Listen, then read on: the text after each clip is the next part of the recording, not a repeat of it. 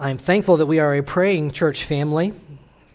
I'm thankful that we have folks here that can come in and lean on somebody else and give a prayer request. And we have one that's already been given today of a family that's lost someone, and there are others who are struggling with some sickness and struggles. Uh, when we think of our four, of our four main objectives, worship and instruction and fellowship and expression, that idea of fellowship is where we focus on with that a lot of times. Something special when you have someone that you know will pray for you.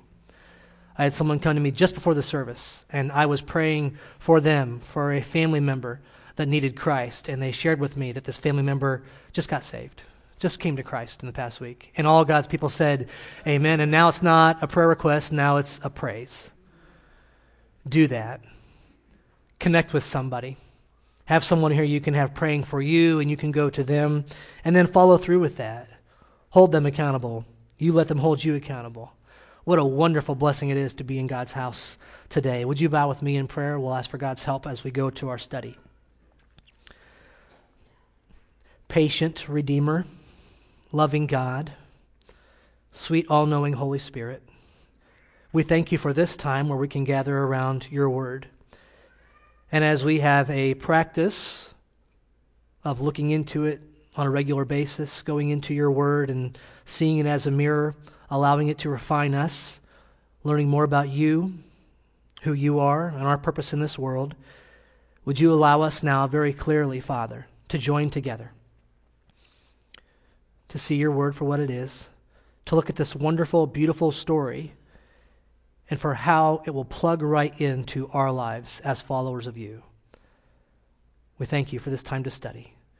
We ask clearly for the Holy Spirit's involvement in teaching.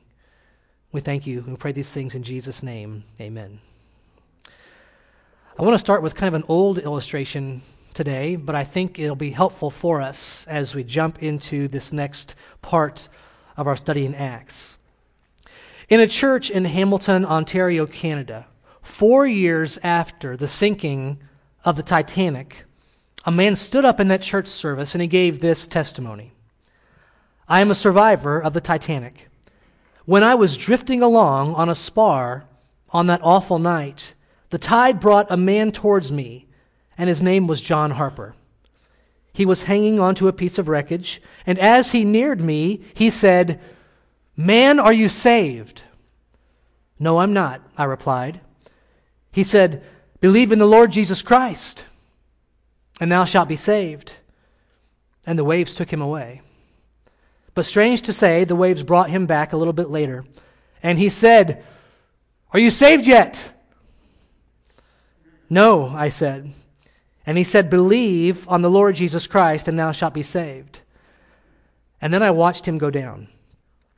And he said, "There in the night with two miles of sea under me, I believed, and I was saved. I was John Harper's last convert." I want for us to spend some time talking about the ultimate question that anybody can ask.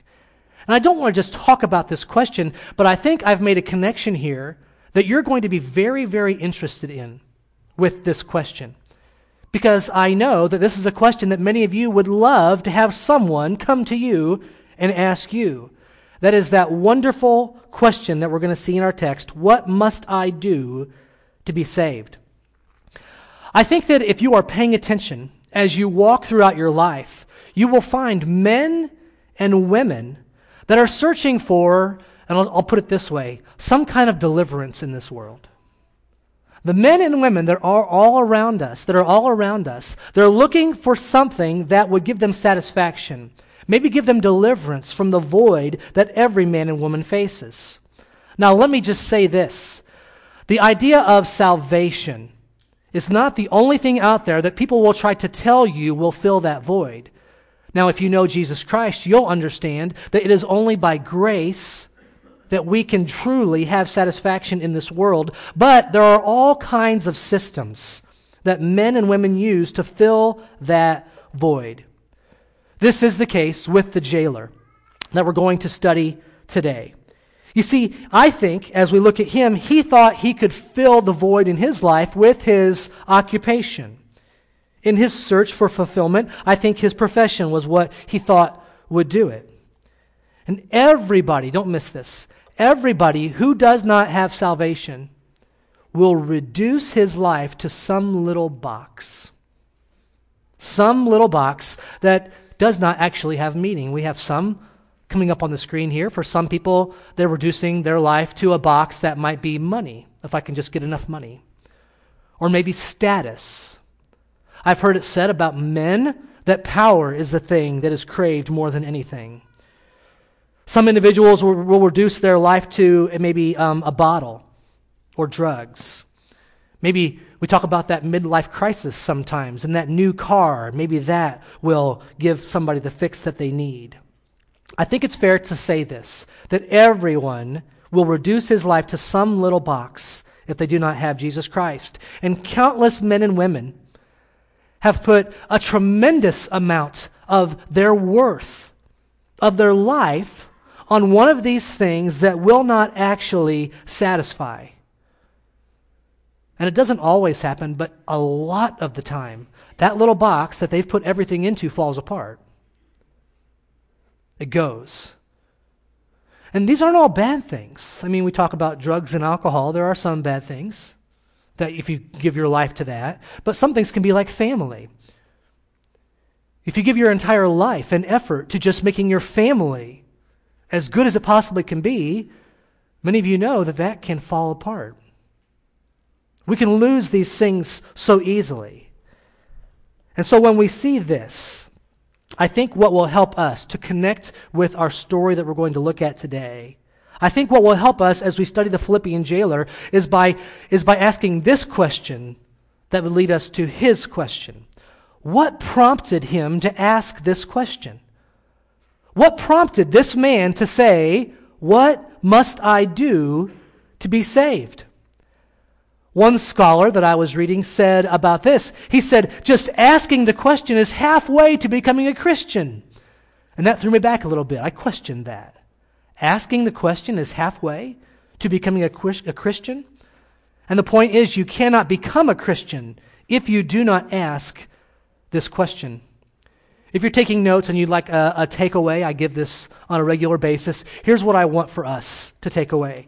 I want for you to be a lifelong learner of what leads somebody else to ask, how can I be saved? And then be faithful to be to do your part in it.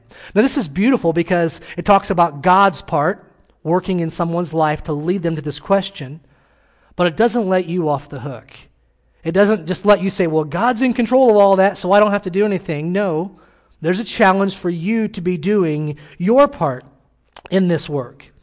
And I think that in this jailer's life, we see three factors. I'm going to go ahead and give them to you. And just so you know, they're very, very close to, um, at the end, what we're going to challenge us as a church family to do. But these three factors that we find, I don't think it's a stretch to say this, in this jailer's life, that led him to ask this question. I think it's very helpful. It's not a secret potion. It's not just that if you can get someone to go through these three things that they'll get saved. But I think that it's very fair to say that we'll see these. And maybe if we have time at the end, I'll tell you a story that I just heard this week about a man who had all three of these happen in his life when he came to Jesus Christ. Let me go ahead and give them to you. Number one, this jailer had to have some kind of exposure to the most basic ideas of Christianity. There had to be an exposure to Jesus Christ in some way.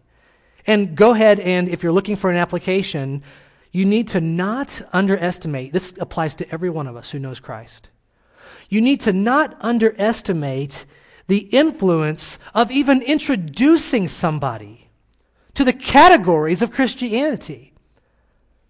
I can't really get much more vague than that, can I? Introducing somebody to the categories of Christianity, but you need to not underestimate that because God will use that. They have to have some kind of an exposure to that. And so do not underestimate what you can do with maybe a perfect word of response that God gave you.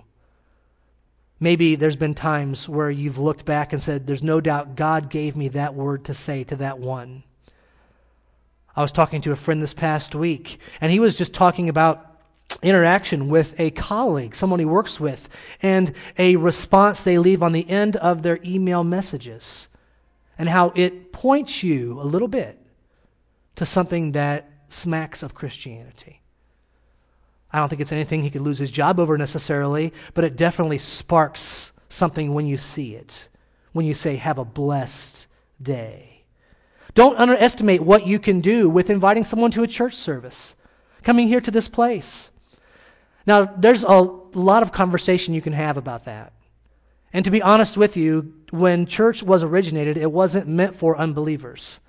Having said that, what better place is there for someone to be exposed to the gospel of Jesus Christ than by coming to a place like this?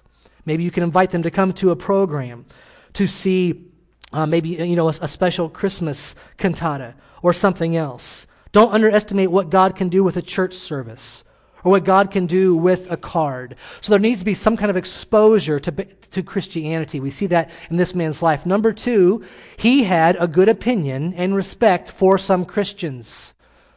We're going to jump into this in detail, but I think they were the only Christians that he knew, this Philippian jailer. And he knows that they did not escape from jail when they had the chance. He knows that they were sincere and suffering for their religion. And let me go ahead and ask this question, which is a penetrating question. What would your extended family, or what would your coworkers think of Christianity if you were the only Christian they knew? If you were the only believer that some of these people knew, the only thing of Christianity, what would they think of Christianity?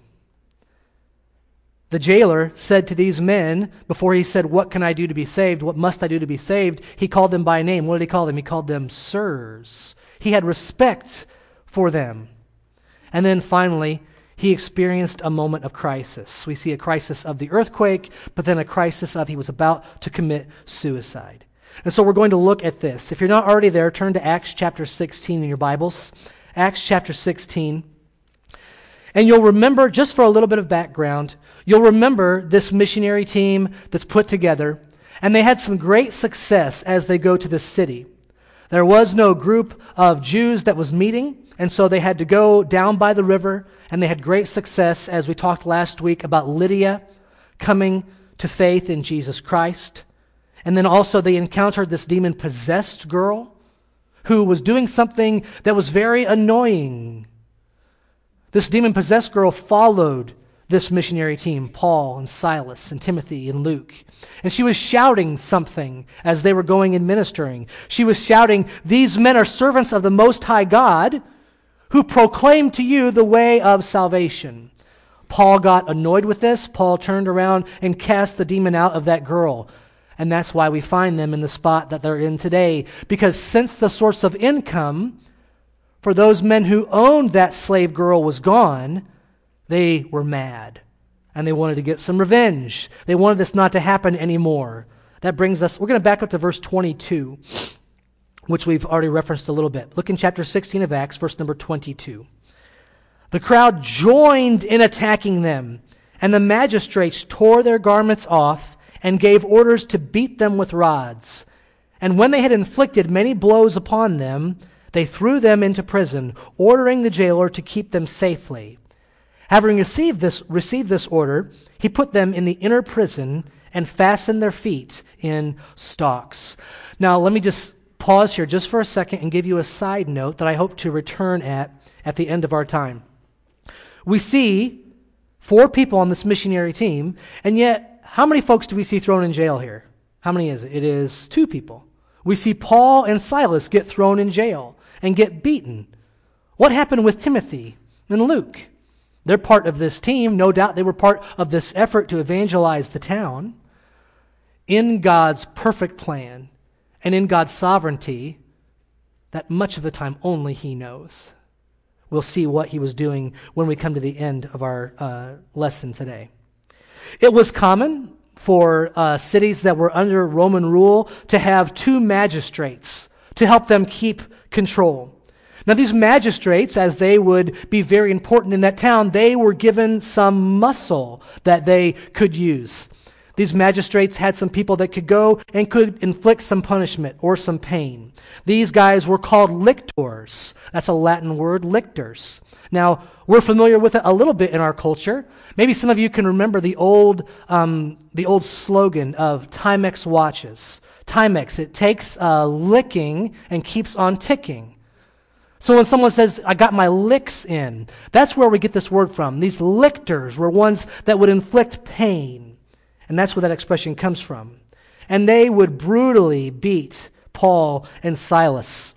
Incidentally, this is one of three such beatings for Paul. He writes in Second Corinthians eleven about that and tells them what he went through.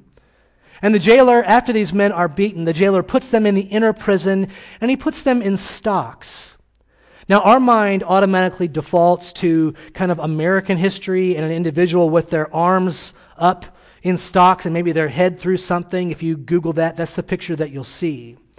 But if you look at this time period and the stocks that were typically used, there was something that was different um, that is implied in that time period. And the purpose of those stocks that likely Paul and Silas were put in, the purpose was to stretch the legs. And so as they're put in prison and put in the stocks, they would stretch the legs, and the idea was to stretch them so far that it would actually induce cramping. What worse torture could there be than constant cramping that's going on? And one of the clear applications that we can find from this text, and it wasn't my main application, but we can't ignore it. We have to come to it, and I have to believe that as God is working, there are some of you that need this application for today. We find it in verse number twenty-five. Maybe it'll be an encouragement to you. Maybe it'll be a rebuke to you. Verse twenty-five says, about midnight, Paul and Silas were praying and singing hymns to God, and the prisoners were listening to them. We need to focus just for a short time on this amazing attitude that these two prisoners had.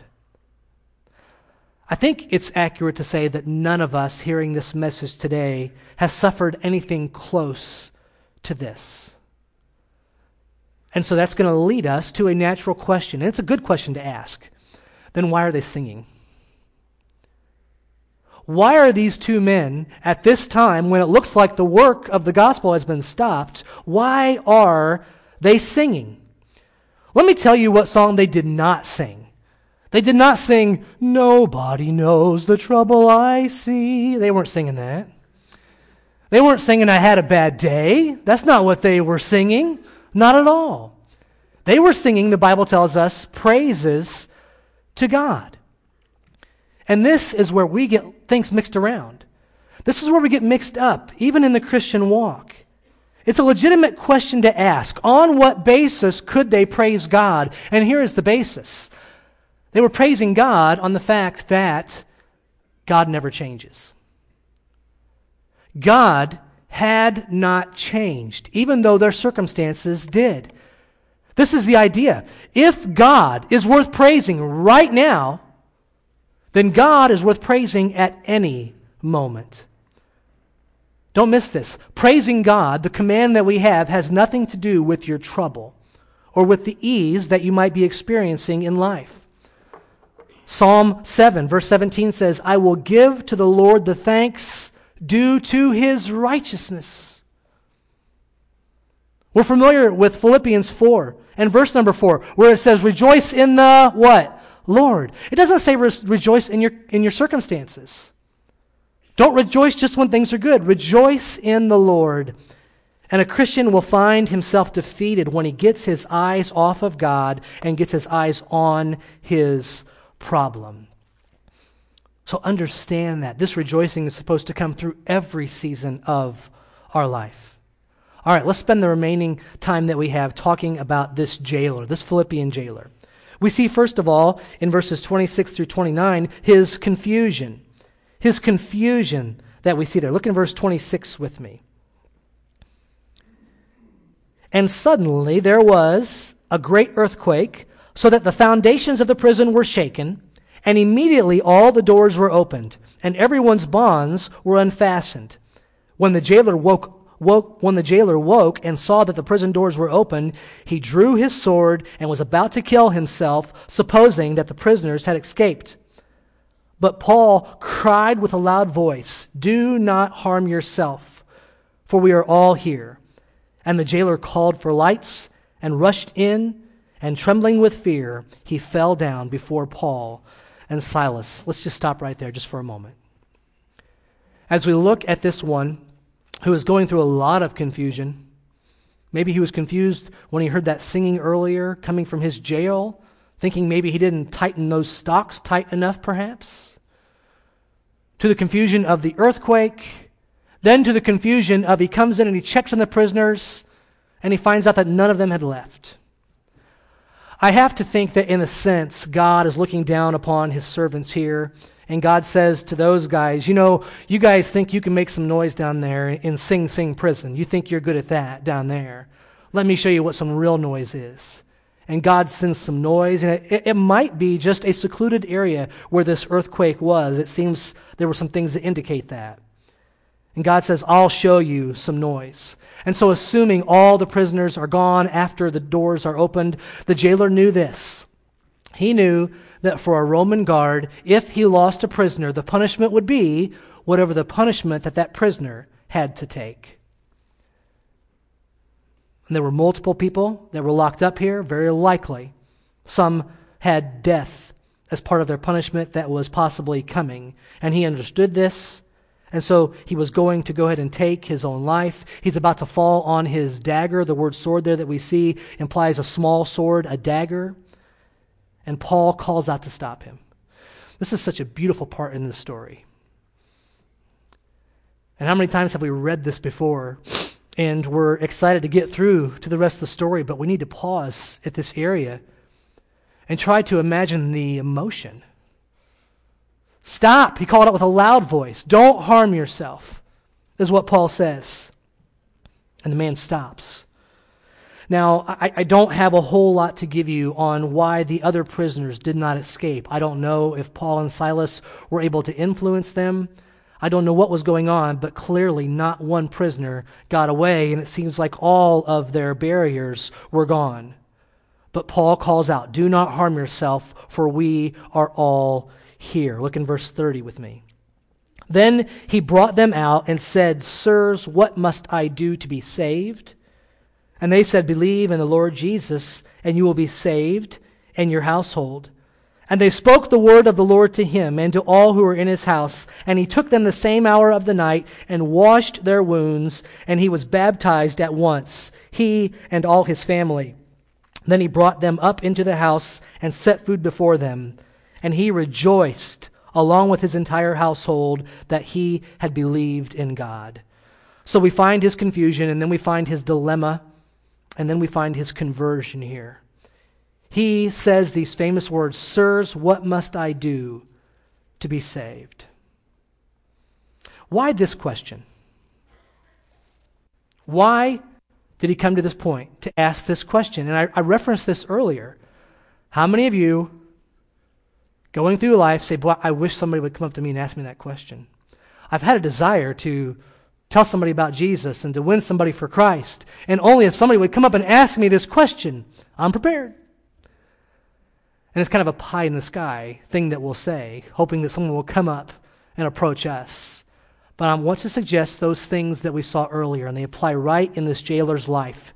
Why did he ask this question? He had some exposure to Christianity. The slave girl was calling out the words, These men proclaim the way of salvation.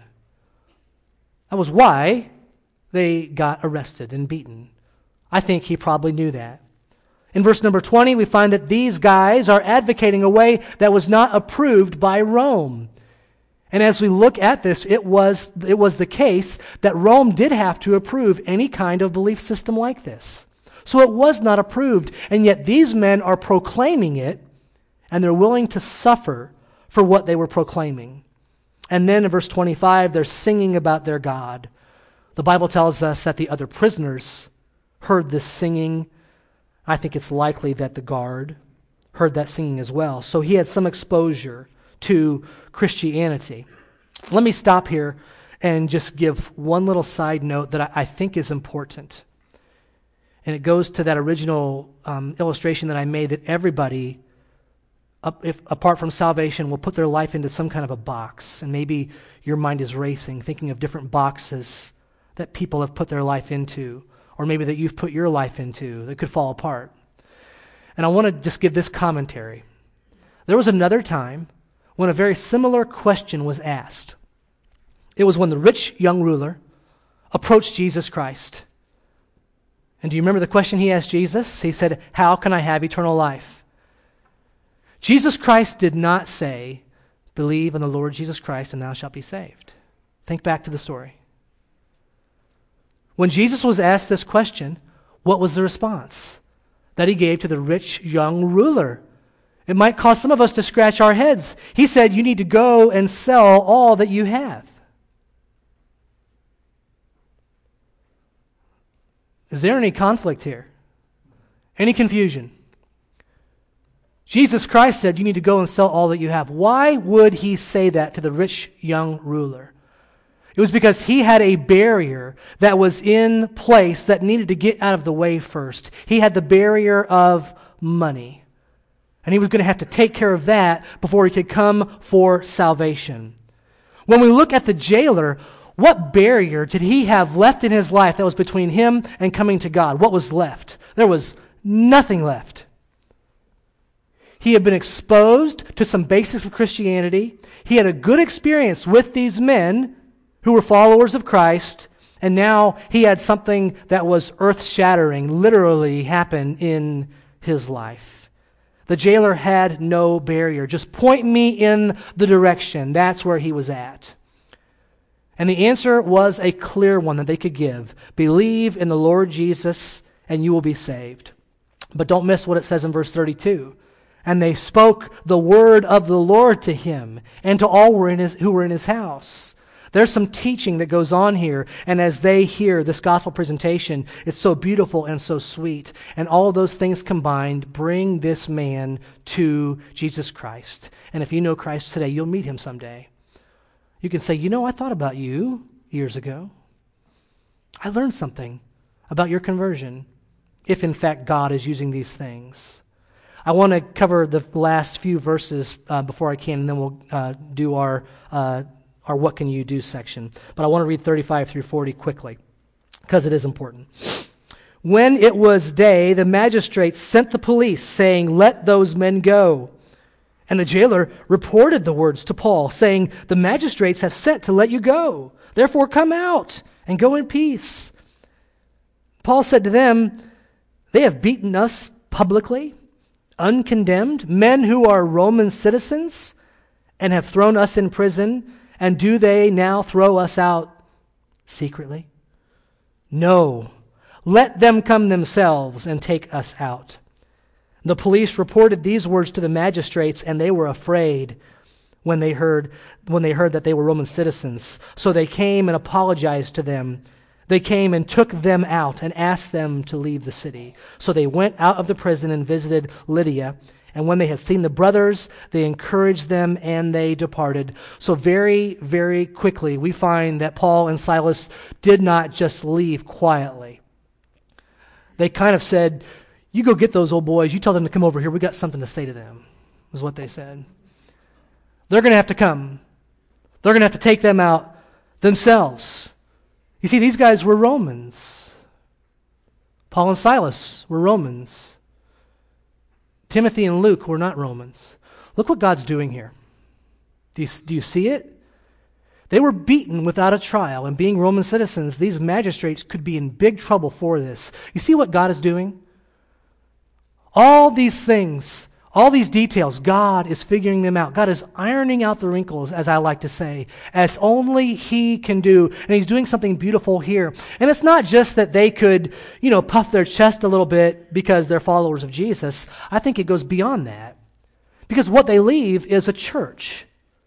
This church in Philippi, that's going to be made up of Lydia and anybody, anybody that she influenced, including her family, and this jailer and his family. And as they leave, I think that it's very, very intentional that this happens so that the last idea that the entire community had about that church wasn't just that it was a couple troublemakers that got beaten in public. And then we're not sure what happened to those guys. Oh no. You tell them to come. And they have to come, and they have to let us out themselves publicly, just like they put us in here. And I think God is watching out for his church as we see that. What a beautiful plan our God has. As we look at this and we look at what we can do, I've already given them to you. And usually when I ask what we can do, I'll give the the maybe the statement and then specifically how you can do it. I don't have the specific for you today. You're going to have to just apply this right to your own life today. But what can you do that we learn from this story? Well, first of all, you need to ex- you need to expose people to your faith in God. You need to not be afraid of this. I'm not asking you to get on a soapbox downtown and with a megaphone and start shouting. You can do that if God leads you that way. But I'm asking you to expose people that you have connection with to your faith in God. This does mean that you cannot apply that popular expression of the two things that we never talk about. We never talk about politics or religion. Don't, don't worry about that. You need to scrap that idea if you're wanting to influence somebody towards asking the question, what do I need to do to be saved? They need to have some kind of exposure to your faith in God. And then number two, this kind of goes, it, it dovetails uh, with the first one, but you need to watch carefully how you walk. You need to watch very carefully how you walk. And even this morning as I was going over this, every one of you has influence. You'll have an impact in different areas. You'll have people that maybe you have no idea what God is doing to lead them to that point. And so when you're about to do something in your life, and maybe you're on the fence, you're not sure if you should do it or not, maybe the Holy Spirit's saying no, or you're not quite sure, I want you to consider this. Watch how you are walking. And when you're considering how you're going to conduct yourself, have this question in mind. Is this going to hinder any opportunity that I might have to point this one to Jesus Christ? Just allow that to be a guideline in your life. Watch carefully how you walk. Walk in wisdom. Walk in love. This jailer respected these two men. He called them sirs. And it was when his little box fell apart. And that takes us to our last thing. Keep your eyes open to people whose world might be falling apart. Individuals. Now, it doesn't happen to everybody this way. Can I just ask this question? How many of you, to the best of your knowledge, you you you got saved or you asked Jesus to save you before the age of ten? Can I ask you to raise your hand? Before the age of ten, raise your hand up high. All right, my hand's up with that. I think I was too. Okay, put your hands down. It's likely that if you were saved at a young age, this wasn't the case with you. You didn't have your entire world put into, you know, What what could it be before the age of ten, you know, being picked first for the kickball team, you know, what could it be, you know? God doesn't always work this way, so don't get stuck on that. But the truth is, it's very, very common that he does work this way. And so when someone's little box does fall apart, you need to have your eyes opened. You need to have already done number one and number two, because they're going to be searching for meaning somewhere, and they might go to a bottle. They might to go to some other faith system. You know, I've heard the conversation about individuals that are raised in a Christian home. And I've had somebody even tell me, well, I think probably the only reason that you're a Christian is because you got raised in a Christian home. I've heard people say that. And you know, it's it's not a far-fetched idea. It makes a bit of sense, right? I mean, your your family's going to have a huge influence on you. Having said that, don't allow that to hinder the influence or impact that you might have on someone younger that is watching you. You need to do your best to expose them to this, because when they are searching, you need to not be saying, well, it might be Christianity, or it might be, and you fill in the blank with any other faith system or system that the world would seek to get satisfaction. Be ready for when someone's world falls apart.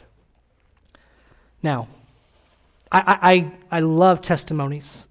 And I love that we share these things. And so if someone does, out of the blue, come up to you and say, hey, you know what? What must I do to be saved? I want you to come and tell me. I mean, I mean, tell me, like, the next time you see me, go ahead and give me a call even. Let me know that, because I want to hear that. I'll probably even talk about it someday. But also, if you're able to experience number one and number two and number three of this, come to me and tell me. And by the way, tell the person next to you and tell the one that's been praying for you how beautiful God's plan is. That he takes individuals who could have who could have never seen. The, I, I imagine the day before this jailer would have never seen himself falling on his knees and asking, what do I need in my life to be saved? And yet he does it. We stand in a spot where we can be faithful and we can be God's messengers to bring salvation and that message to those who need that. Be faithful in these ways. Let's pray.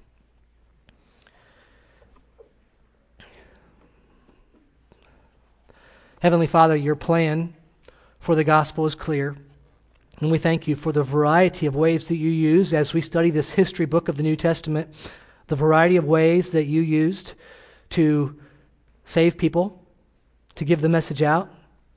God, I thank you for that, and I thank you that as we see your power and your knowledge that you didn't put yourself into a box. Clearly, people needed to know the gospel message, but there are so many different ways that we can do that. With, head and bow, with heads bowed and eyes closed, no one looking around, I'm going to ask Anna just to play through just a little bit of a song. I'm going to give you a chance to talk to God today. Maybe you need to ask God to save you today. Maybe you've put your life in some kind of a box that's never going to really satisfy. Maybe it's fallen apart. Maybe it's not. Maybe things are going great. I would invite you to come to Christ today if you don't know him. Ask him to forgive you. Make you his king. Make him your king.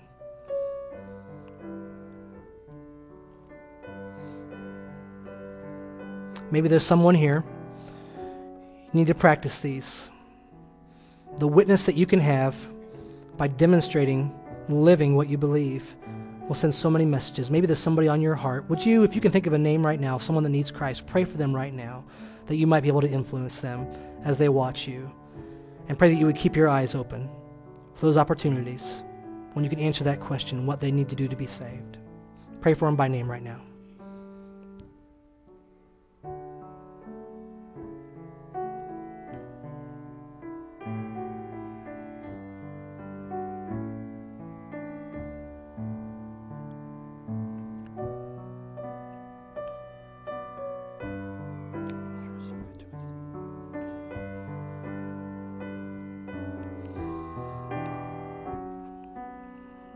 Amen. Amen. Would you stand?